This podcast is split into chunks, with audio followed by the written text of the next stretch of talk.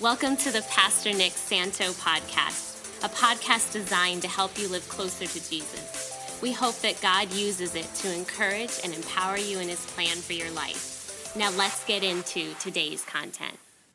Let's read the first 8 verses of chapter 4. It says in verse 1, it says, "So I returned."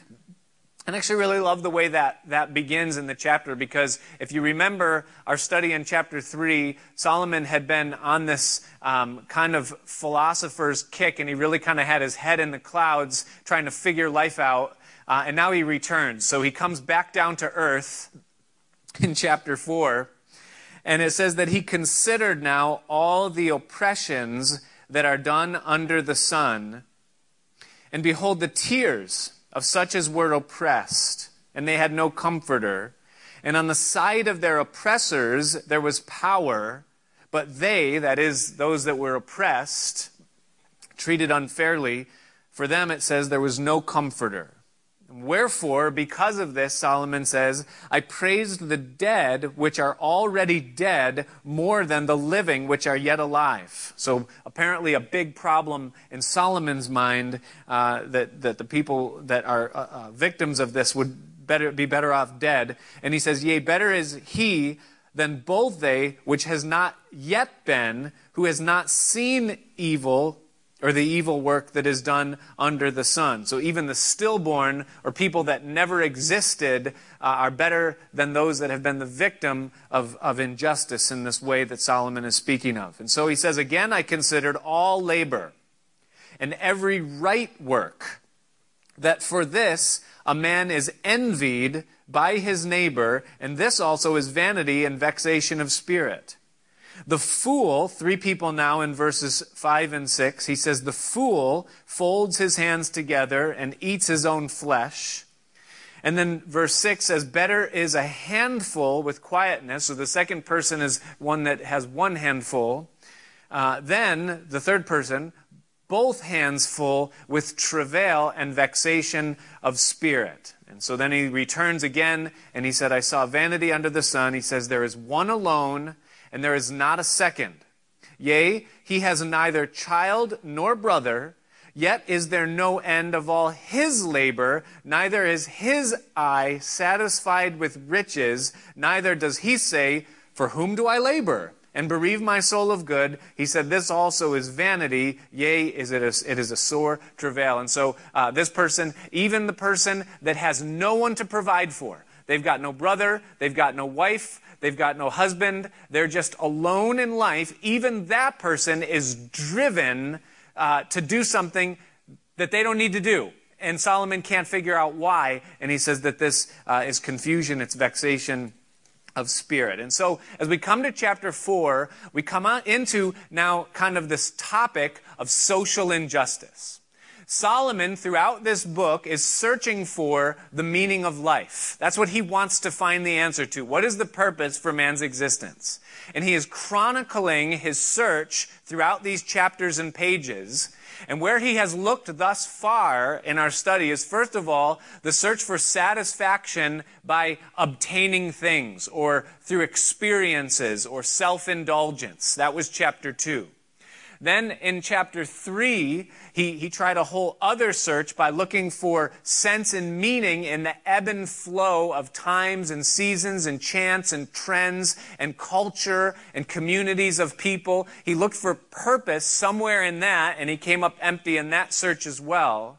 And so now what he's going to look for is meaning in society. Can we figure out what the meaning of life is by studying societies, by looking at people and the way they interact with each other and kind of their lifespan and all that kind of thing. And so he's looking at that kind of here.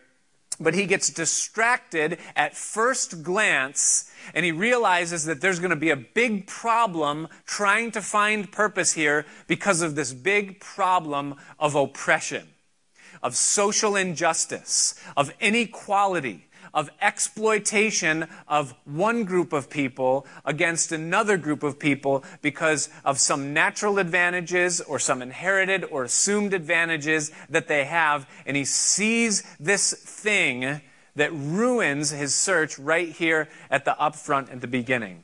I remember in the kind of the latter half of my teenage years, just leading up to the time that I came to Christ. I was saved when I was 19 years old, about 20 years ago. And there were two movies that I saw during that season of my life that really kind of influenced, in a way, kind of in a roundabout way, me coming to Christ. They played a part. They were an ingredient.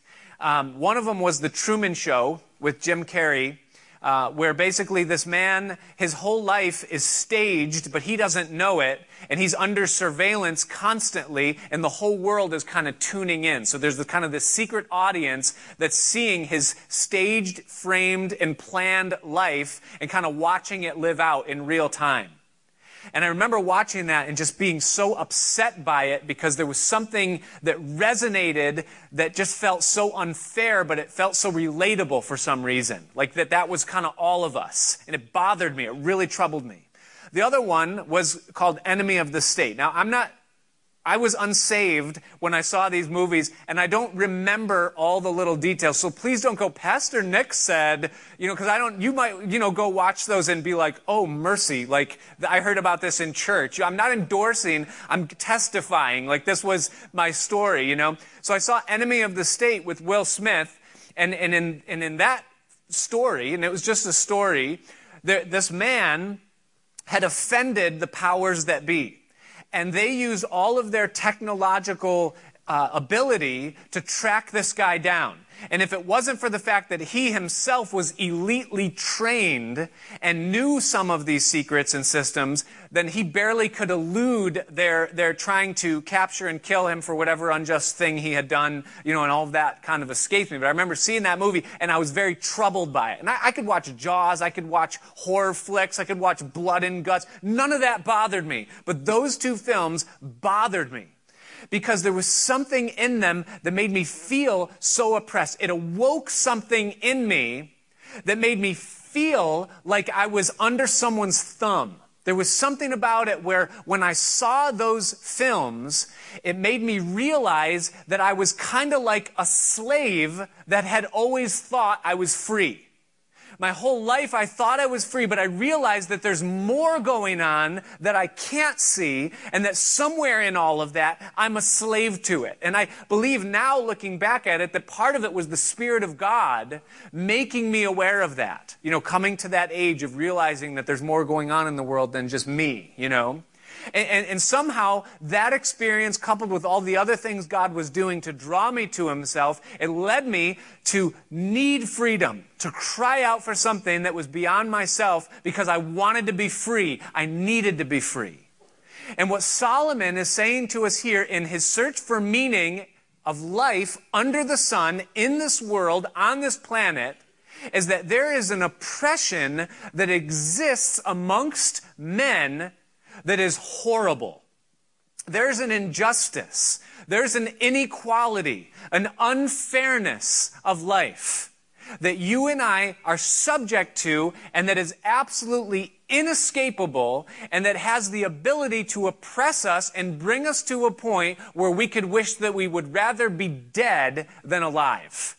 Where we could say, I would rather be amongst those that were miscarried and that never saw the light of day than have to feel the oppression and the inequalities and the unfairness that this life brings. And there is an intense problem in this world when it comes to this subject of social injustices or social inequalities. And this issue has deep emotional roots because every one of us is affected by it in some way. We turn on the news and we see the riots in France. People revolting because of the oppression of governments for unfair taxation and those representative issues. We hear constantly of issues of people upset, people wounded, people protesting because of issues of gender inequality. We hear often these days about the Me Too movement. We know that the things that drive the political divides, that cause people to divide into parties politically and to rally around certain issues, that all of that has to do with issues in this realm of inequality and injustice. And it goes from those large-scale applications to even the local things of the schoolyard bully or people that we know in our life or that we work alongside or that we can relate with one-on-one that in some way have advantages over us, and those things are then used and wielded as weapons against us, and they oppress. And so Solomon brings this up, and what he does is he begins to pick it apart, and in verses 1 through 8, what he does is he tells us two elements about oppression. So he's going to just make observations to kind of put things in perspective for us to help us understand this issue. And the first thing that he brings before us in the first couple of verses is that this issue of oppression or being oppressed or inequality or unjust behavior, that it is seen and felt on the human level. Now, that goes without saying, but it must be said nevertheless. Notice what he says in verse 1. He says that I returned and considered the oppressions that are done under the sun, and I beheld the tears of such as were oppressed. And he says that they had no comforter, and on the side of their oppressors there was power, but they, that is the oppressed, had no comforter. And so the existence of inequality amongst men divides itself between those that have power in some particular arena or realm, and those that lack that power. And the implication is that those that have the power are unjustly treating those that don't have that power. And it's very obvious that there's an imbalance of power. Now, oppression comes when that power is exploited, and natural gifts or abilities, or learned or assumed or inherited gifts and abilities are then leveraged against the people that lack those abilities, and then people are treated unfairly on the other side of it. And so in our world, we can take just about anything we want, and we can look at how there's a side that has power, and there's a side that has no power. So take the issue of race. And where you're in a culture where there's one race that most of the time they just basically outnumber those of other races, then that race card can be played, and oppression can be applied based upon the fact that one group outnumbers or whatever another group. Take gender. You could have one gender that in certain ways knows how to leverage the power of that gender over the other gender, and oppression can then be exercised one against the other, the power versus the lack of power. Someone that has intelligence or education or some intellectual ability that maybe is just inherent in them, and they know how to then use their knowledge or their understanding or their education to leverage power against those that are ignorant or uneducated and are vulnerable because they don't know as much. The powerful versus the weak. Also, the issues of opportunity. Some people have opportunities based upon where they're born or the education, again, that they receive or other things, and they can leverage those opportunities that maybe they had nothing to do with, but they have them nevertheless, and they leverage those against other people, and you have the powerful versus the weak. There are people that have physical strength, like, again, the schoolyard bully. And he can then use that presence and that physical power to leverage weakness or leverage it against the weakness of someone else and cause physical oppression. And it goes on, and you can literally take anything. Someone who has resources, someone who has a position of power, that they have governmentally, or they've been given authority in something, or even in the church. And these things can then be used to overpower or overthrow the weak. And it can go on every line. Attractive people. Can we confess and admit that life is easier for attractive people than for non-attractive people? It absolutely is. I know that firsthand because I'm married to one. Okay? And I have seen it and do see it, that life is easier. In fact, life is easier for people that are married to attractive people. I can attest to that, too. I remember last summer, they paved our road. And it was desperately in need of it. And as they were doing it, they were kind of at that stage where they were putting in the little transitions between the new road and people's driveways. And we have this big problem with our driveway. It's unpaved and it's downhill. So it kind of becomes like a natural creek bed. And so, like, you know, they were doing this thing. And I said to Georgia, I said, hey, could you just do me a favor? And I said this. I said, put on those shorts. And would you please go up there and ask them if they would make it when they're doing it so that the water runs down the side of, to the side of the driveway and not right down the driveway. And she did it. And they did it. And they did such a nice job. They spent a long time, like half a day, on the transition between my dirt driveway and the road right there. And I was just like, thank you, Lord, you know, I'm so glad, you know, this has helped my erosion problem in an immense way, you know. But the bottom line is this, is that in the realms of men, we have learned to leverage the advantages that we have, and we use them for our own favor and sometimes to the expense of someone else, and sometimes to the causing of pain. And we see this happen, and Solomon's assessment of it is he says that with the oppressor there is power, but with the oppressed there is no help. And the idea there isn't that people aren't willing to help, it's that they can't help. It's that those that have power are too powerful for those that have no powerful. And thus Solomon's assessment is that it's better to be dead than to be unfree and enslaved in this way. And it's amazing how every single one of us in this room can relate to that on some level, at least in some time of our life or a part of our journey, what that feels like, to where we are being oppressed in some way.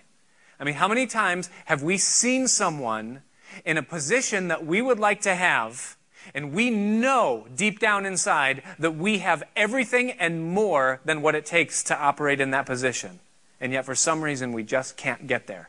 No matter what, there's just some barrier that keeps us from crossing over into that place that we know that we would thrive in, that we would do well in.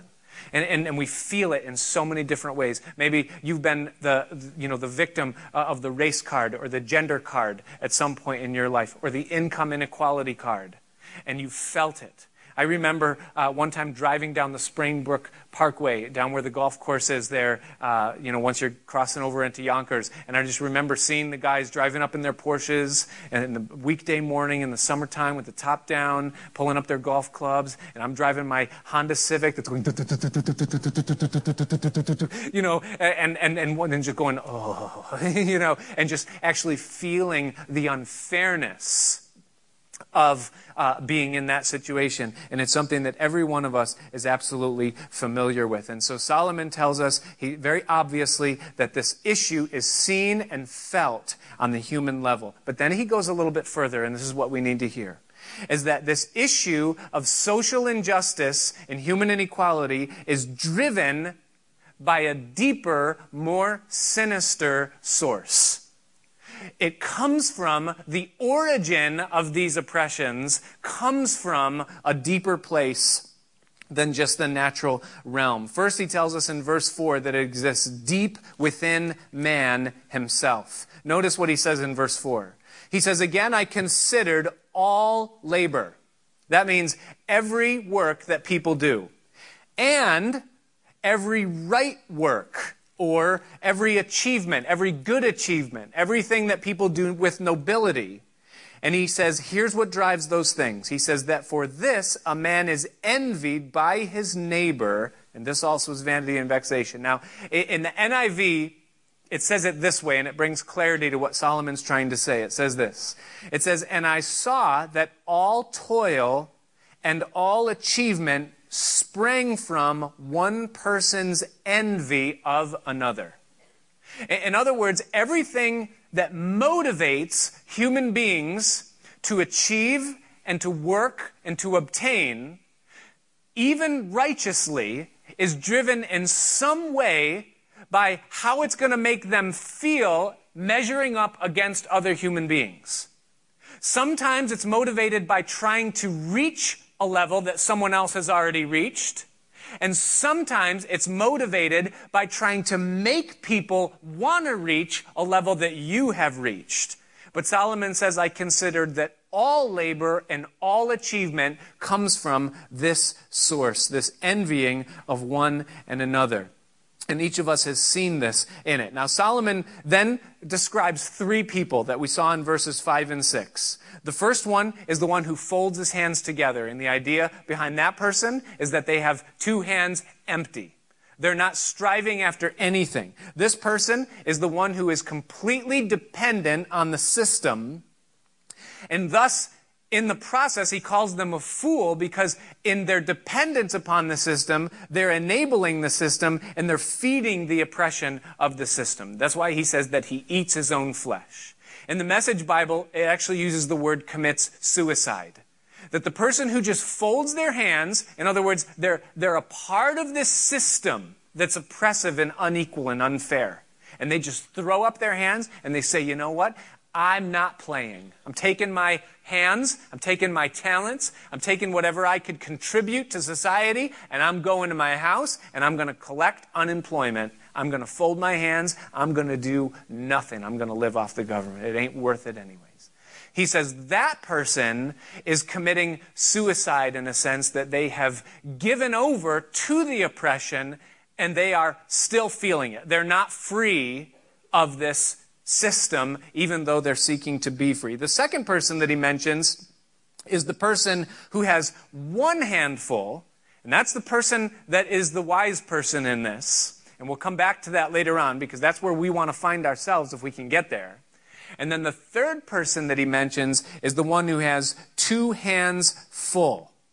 And the idea behind that person is that they have traded the freedom of at least having one hand free to try to give themselves so totally to becoming something in this world that they become unfree in the process. That they become the enemy of their own pursuit, because they become so consumed with trying to be free that they've actually become slaves. Maybe not to the system, but to their own ideal of becoming something higher than what they are. And so those three people Solomon observed within this system, and he sees that there's something inside of man that feeds this oppressiveness, this inequality. But then he shows us that it goes even deeper than what's in a man's desire for himself. Notice in verse 8. He tells us in verse 8 that there is one alone and there is not a second, meaning that there's no one to impress and no one to compare yourself with. And he has neither child or brother, meaning he doesn't even have to provide for anybody. And yet there is no end of all his labor, neither is his eye satisfied with riches, neither does he even say to himself, for who do I labor and bereave my soul of good? In other words, that even the man who is not comparing himself to someone else and isn't trying to have anything and has no one to provide for, even that man is not satisfied with what he has, and he even is driven in this system that ends and produces oppression. Now, what's the sum of all of these observations? It's felt on the human level. It's something that exists within man, but it's something that's even beyond man, because it doesn't make sense even within the man. The conclusion is this, and it's important for us to understand, is that oppression and inequality and social injustice in all of its forms has a source that comes from somewhere else other than man. Now, the Bible tells us what that is. Ephesians chapter 6, verse 12, the Apostle Paul lets us in on the secret. He says this. He says, for we wrestle not against flesh and blood, but against principalities, against powers, against the rulers of the darkness of this world, not human rulers, but against spiritual wickedness in high places. In other words, there is a dark operating system that rules the systems that you and I are in submission to, and the oppression comes from that source that is deeper even than man. Back in chapter 2 of Ephesians, Paul the Apostle says this in verses 1 through 3. Paul says, "And you has he made alive who were dead in your trespasses and sins, wherein," verse 2, "in time past you walked according to the prince of the power of the air, the spirit that now works in the children of disobedience, among whom we all had our conversation," or our lifestyle, "in times past, in the lusts of our flesh, fulfilling the desires of the flesh and of the mind, and we were by nature the children of wrath, even as others." Now, Jesus tells us who the prince of this system is, who the prince of the power of the air is, when he says in John chapter 8, verse 44, that Satan, the devil himself, that he is a liar and a murderer from the beginning. So here's where this whole unfair, unequal, oppressive, unjust, exploited system comes from. It comes from Satan, who stole from man his place and his purpose, put in his own operating system and brought humanity under his servitude. And from his place of ruling over the affairs of life in this world, he has created this system that all of us are subject to. And the outcome of it is the oppression, the inequality, and the injustice that we feel on every level, every day of our lives. Satan is the king of oppression. And Satan is the reason why oppression exists, the reason why there's inequality. It's because the world is under his influence. In the Garden of Eden, when Satan tempted Eve to take of the fruit, and then she gave it to her husband, and together they disobeyed God, and they ate from the tree of the knowledge of good and evil. There were three things that were forfeited by humanity collectively in the garden. Number one was their innocence. Adam and Eve lost their innocence, and thus all of us are born into this world without our innocence, and thus we have a sense of guilt within us. And so what Satan took from man, first of all, is Satan took man's innocence and made him a slave to his guilt. Now, I don't know if you know this or not, but guilt is an extremely powerful motivator and a heavy yoke. Is that when someone feels guilt inside, they will do a lot of things to try to get out from under the weight of that guilt. And that guilt is something that Satan leverages in every lost person's life in order to bring them into this oppressed, miserable state. A second thing that Satan stole from man in the Garden of Eden was his vision. When Adam and Eve were cut off from the Garden of Eden, there was more that happened than just the physical banning from a physical location. Their eyes were literally blinded to the spiritual realm that had once been open to them for them to see freely. Where in the garden there was a communion with heaven, and the two were one in a sense. They were linked openly. And Adam could walk with God in the cool of the day and hear his voice clearly and fellowship with angels. Once Adam sinned, those eyes spiritually were blinded, and he was cut off and locked into the realm of physicality, the tangible world that you and I relate with. And thus Satan stole his vision and was then able to seed the lie into the heart of humanity that this world is all there is. And when we believe that this world is all there is, then we become slaves to serve in its systems and to try to get whatever we can from it because it's all there ever will be. And thus when Satan took man's vision, he brought him under the slavery of a false purpose. Your existence is to serve this world and serve yourself in this world. And we're cut off from the knowledge that there's anything outside of this world that's bigger than we are. The third thing that Satan took from man in the garden when he sinned and tempted him is that he stole man's freedom.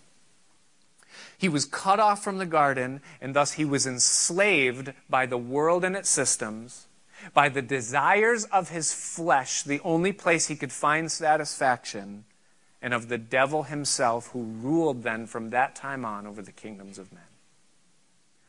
In Luke chapter 4, when Satan tempted Jesus, he said to Jesus, the devil did, he said, "If you bow down and worship me, then I will give you all of the kingdoms of the world to rule over." And Satan said this, he said, "For they have been delivered to me, and I can give them to whoever I want."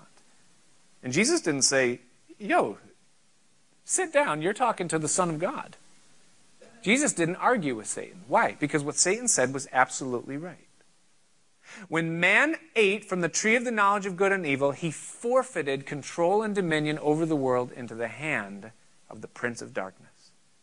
And thus the systems of this world that produce the exploiting of the inequalities amongst men that results in the oppression that each of us feel on various levels, all of that is ruled by the king of oppression, that is Satan himself.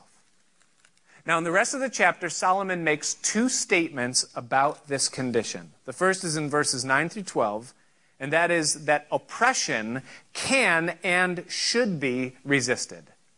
Oppression can and should be resisted. Notice what he says in verse 9. He says, "For two are better than one, because they have a good reward for their labor. For if they fall, the one will lift up his fellow, but woe to him that is alone when he falls, for he does not have another one to help him up." In other words, there's strength in numbers. If you at least have someone else, you've got a standing chance. But if you fall down when you're on your own, then you're in trouble. He says again, "If two lie together, then they have heat, but how can one be warm alone?" So two have an exponential ability to produce and to bring something forth. And then he says, "And if one prevails against him, two shall withstand him," that is the one who's oppressing, "but a threefold cord is not quickly broken." Now, I read this passage and you say, wait a minute, that was on my wedding invitation. I think that passage has been read at just about every wedding I have ever been to. Where in the world is the man and the wife in this? The context of it, unfortunately, has nothing to do with marriage at all. You know, in fact, sometimes, well, maybe it does fit, right? Marriage, oppression, I don't know. Maybe sometimes, right? But here's the premise that Solomon is kind of bringing forward in all of this. He's saying that those that are on the side of the oppressor are always going to be more than the side, or I'm sorry, those that are on the side of the oppressed are always going to be more than those on the side of the oppressor. And if you are divided and alone, then you will be overcome because the power of the oppressor will always be greater than the power of the oppressed. But the ability to resist and the place of resistance is found in numbers. It's found in unity. That if those that are on the side of the oppressed can unify, then they are then able to stand against and resist the power of that oppression. Which, by the way, is the reason why one of Satan's greatest strategies is to divide people. Because if Satan can polarize people and divide them and scatter them, then it's very easy for him to overcome them. Because by ourselves, we alone are weak. We can't even produce our own heat when we're by ourselves. But when people are unified, there's strength in those numbers. How does a pride of lions attack a vulnerable animal? They'll separate one from the rest of the herd, and once they get him on his own, they can take him out. Now, a lion against even an elephant, the lion wins that battle. But if you have two elephants against one lion, guess what? The elephant, or the lion, knows that he has absolutely no chance against those elephants because they're unified, they're strength in numbers. The same thing is true when it comes to the realm of oppression amongst people or even in the spiritual realm. There's strength in numbers. Do you realize how important it is as Christians that we not allow Satan to divide us? We're always going to be a minority in a fallen world. And our numbers are always going to be less than those that are with Satan in a fallen world. And thus our strength to stand resides in our ability to be united with one another. It's so important that we not allow Satan to get us against other Christians, against other sects. Well, this is our way, you know, because all that does is make us weaker. There's strength when we're together, and we're to be together with our brothers and sisters. We're to stand as Christians together and not be polarized, but we're also to stand as Christians with those that are oppressed in a fallen world. We've been given the cause of Christ. He came to set at liberty them that are bound. And it's important not only that we stand together, but that we also recognize where there's inequality, and as his representatives, that we stand with those that are oppressed. whether it be those that are racially oppressed or because of gender or because of their position in life on the poverty scale, whatever it might be, we're to stand with them and not allow them to just be taken out. That's what Jesus did. He stood with the poor and the weak and those that were on the margins. So oppression can and should be resisted, but Solomon closes out the chapter by giving us the sadder, I guess, of the two observations, and that is this, is that although oppression can and should be resisted, oppression and injustice in the realms of men cannot be removed under the sun. It cannot be removed. Notice in verse 13, he gives us a hypothetical situation. He says, "Better is a poor and wise child than an old and foolish king who will no longer be admonished. For out of prison, he, that is the poor and wise child, he comes to reign. He comes to power. Whereas also, he that is born in his kingdom becomes poor." He can't stop the poverty. He says, "I considered all the living which walk under the sun with the second child that will stand up in his place, that there is no end of all the people, even of all that have been before them. They also that come after shall not rejoice in him," that is the wise poor child that became a king. And he says, "Surely this also is vanity and vexation of spirit." You say, what in the world is Solomon talking about? He's making a point by painting a picture with words. He gives us this analogy or this parable, if you would, this hypothetical story that sounds a whole lot like Joseph. Remember Joseph in the Old Testament? This kind of nobody from the young man of a small tribe there in Israel. And he kind of becomes a prisoner. Remember Joseph in the prison? And out of prison, this poor youth comes into a place of prominence and power. And although this poor youth, who now has become the king, though he has the ability to stop oppression during his lifetime, he can't stop poverty, because there's always going to be the poor. Even Jesus said the poor you always have with you.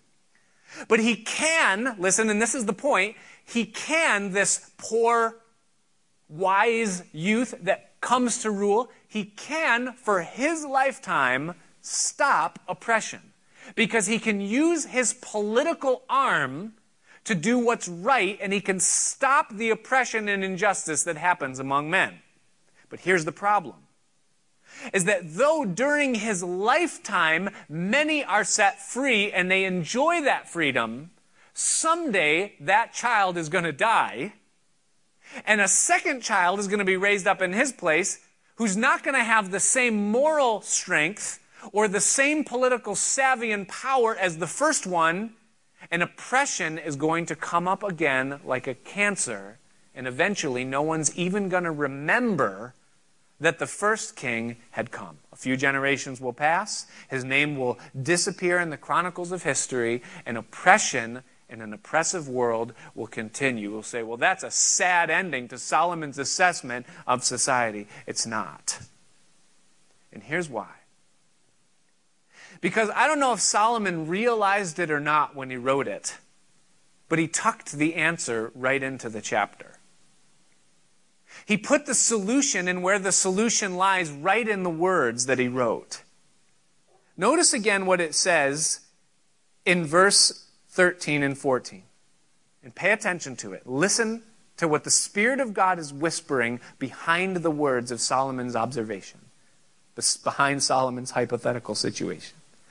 He says, "Better is a poor and wise child than an old and foolish king who will no longer be admonished." Do you see that there are two people in that verse, two characters? There's an old and foolish king who has no more hope.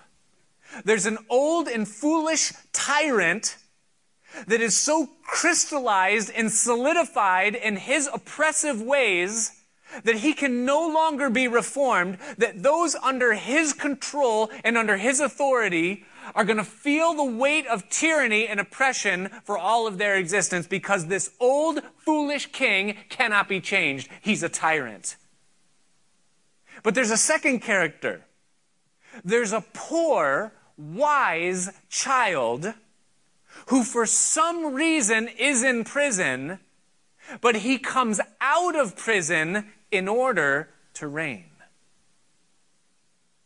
Now, I don't know if you're beginning to see the picture, but this world is run by the prince of darkness, an old, foolish king who cannot be admonished, for whom there is no hope, and those under his rule will always be oppressed.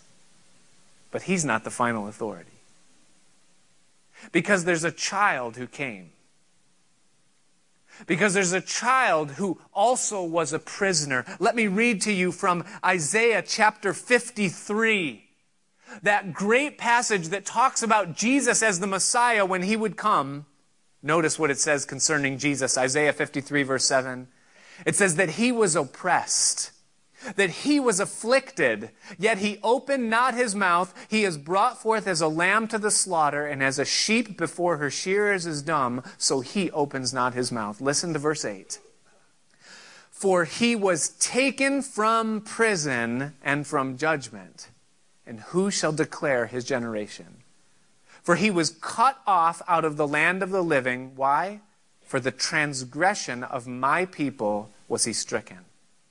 And he made his grave with the wicked and with the rich in his death, because he had done no violence, neither was there any deceit in his mouth. He was wise. Yet it pleased the Lord to bruise him. He has put him to grief. When you shall make his soul an offering for sin, he shall see his seed. He shall prolong his days, and the pleasure of the Lord will prosper in his hand. He shall see of the travail of his soul, and he shall be satisfied. By his knowledge, or by knowing him, shall my righteous servant justify many, for he shall bear their sins, their iniquities. Therefore will I divide for him a portion with the great, and he shall divide the spoil with the strong, because he has poured out his soul unto death, and he was numbered with the transgressors, and he bare the sin of many, and he made intercession for the transgressors. Listen, do you hear it? There's a poor, wise child who is taken out of the prison, who rules over and takes the place of the old, foolish, tyrannical king of oppression. And under his reign and under his rulership, there's freedom. There's the removal of the arm of oppression, as long as that king lives. I got good news for you. He can't die. And those that are under the rule of that poor wise child who was taken from the prison in order to bear the sins of many, he invites whosoever will to come to him, that the yoke of bondage might be removed from them, that they might learn of him in his meekness and his lowliness, and that they might find rest and freedom from their soul. See, in Jesus, sins are forgiven because of what he did on the cross, not because of what we can do for him. And when Jesus takes the sin of a person's life upon himself, innocence that was once stolen is now restored. And the guilt of sin is moved away, and thus the bondage that guilt brings no longer has its sting. When Jesus comes into a life, not only does innocence become restored, but he restores vision.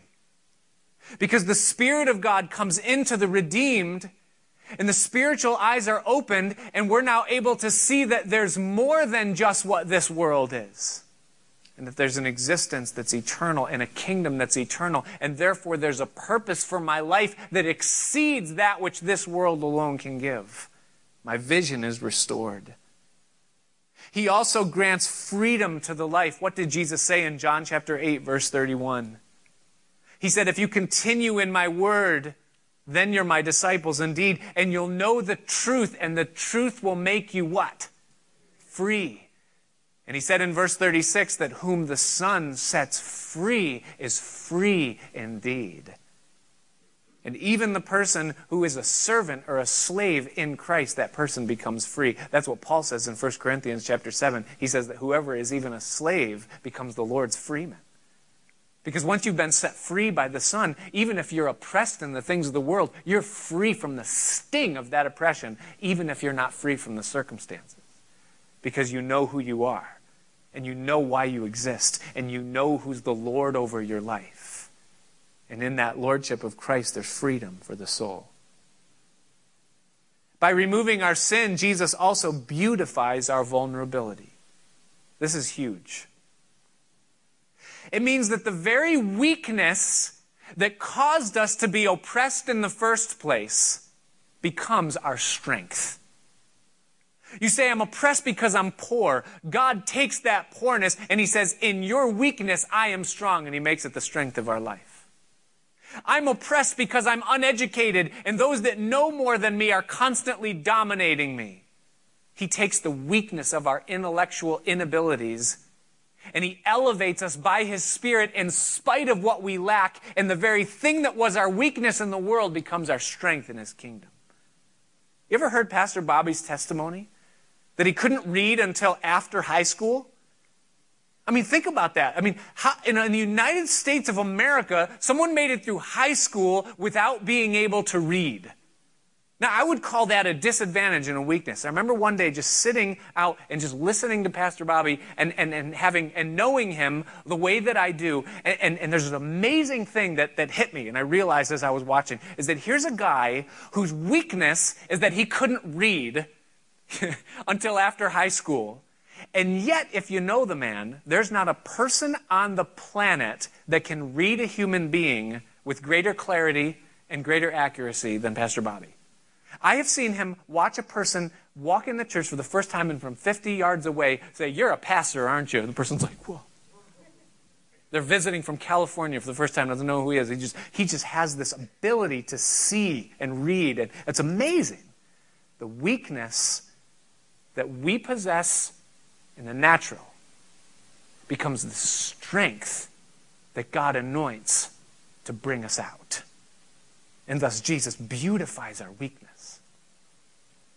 And he frees our hand. Did you catch it in verse 6?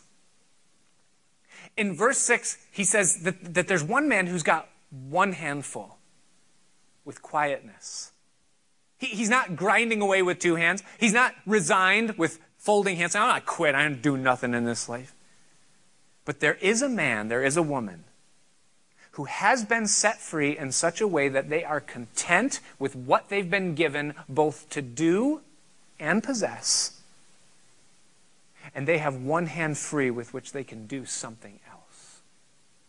See, one hand is used in my labor. One hand is used in my service. One hand is used in my provision for my family, my duties. But the other hand is free. It's not consumed by the plague of this life and of this world, and thus with that hand I can serve someone else. With that hand I can lift up someone else that might need. With that hand I can give. With that hand I can praise, and my life can be given to him. Only Jesus can produce that in a life. You say, how do I know this freedom? How do I know the freedom that only Jesus gives? It's very simple. It's not a lot of hoops. But the Bible says that they that trust in him will not be ashamed. And freedom comes as easy as you deciding in your heart, and it's a decision that you make in your heart, that you want to put your trust in Jesus as the one who sets you free.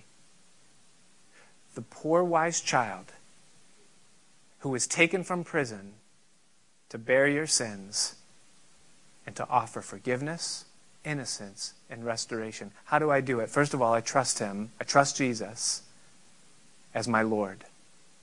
First I trust him as my Savior.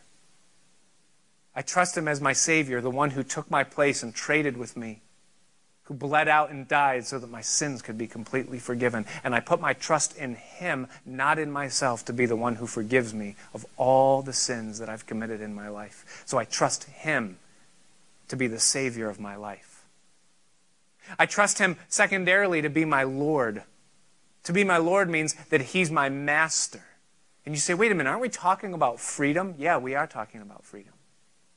Because when I bow my knee before the Lord Jesus, and I make him the Lord and master of my life, what that does is it sets me free from being a servant to everything else.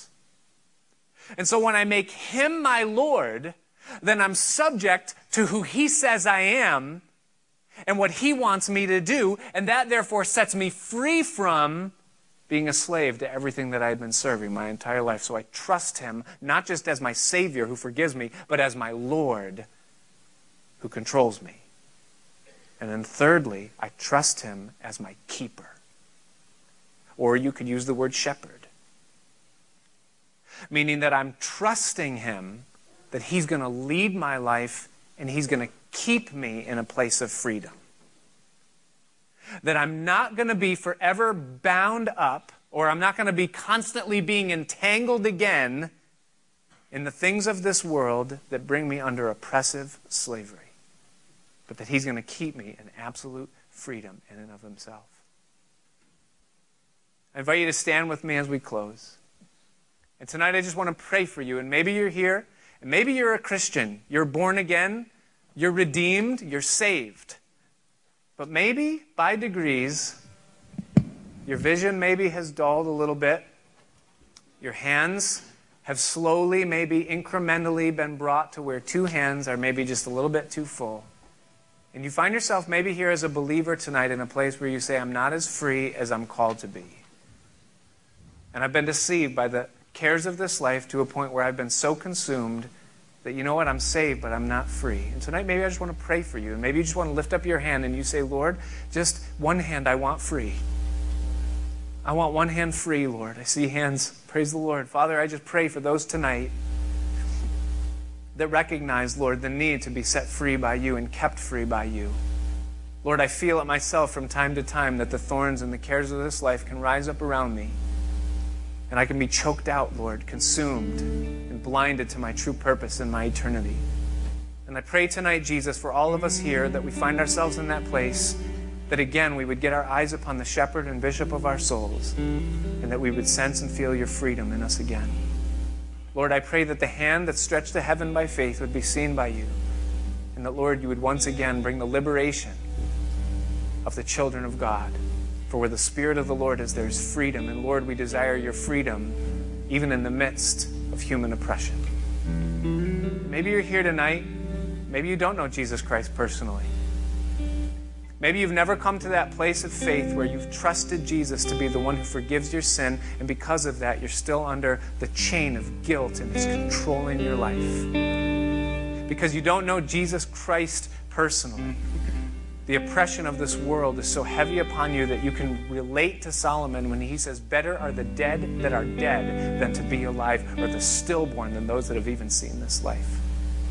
And I hate to be the bearer of bad news, but if you don't know Jesus Christ personally, if you haven't been there yet, the day will come when you will be, because the king of oppression is way too strong for you to resist the Prince of Life.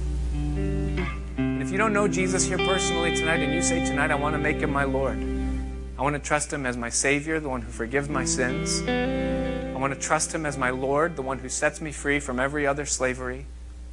And I want to trust him as my keeper. If you want to receive Jesus Christ tonight, and the forgiveness of your sins, and the new life that he gives, I would invite you to maybe just raise your hand right now. All at once, just raise your hand and say, I see hands. I see a few going up around the room. Let's pray a prayer right now, and we're all going to pray it. Even if you've prayed the prayer of salvation before, I want you to pray it so that those that are praying it for the first time don't feel like they're praying alone. But let's pray together. Pray this prayer with me. Lord Jesus, I believe that you died and rose again. I believe you're the Lord of all. And I ask you to save me, to forgive me of my sins, to remove the yoke of guilt, to make me yours, that you would fill me with yourself, that you would make me your servant, that you would save me. I trust in you. From this day forward, I want to follow you. I want to serve you. I want to live for you. Hear my prayer. In Jesus' name.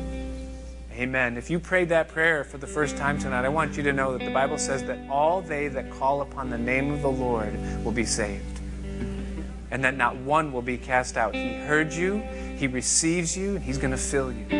And I just encourage you, if that's you, talk to me after. Talk to maybe Pastor Bobby. I see him in the back. Someone else who's here. We want to just give you a Bible and encourage you. For the rest of you, would you go in peace? Would you walk in his freedom? Would you enjoy his light? In Jesus' name. Thanks for joining us for the Pastor Nick Santo podcast. To regularly receive these teachings, be sure to subscribe so that you can get it automatically when it's released. If you find this material helpful, please share it and help us get the message of Jesus out to others. We also appreciate your feedback, so if you would, leave a review in iTunes or email us at pastor.nickpc@gmail.com. Until next time, may you continue to love, learn, and live the way of Jesus.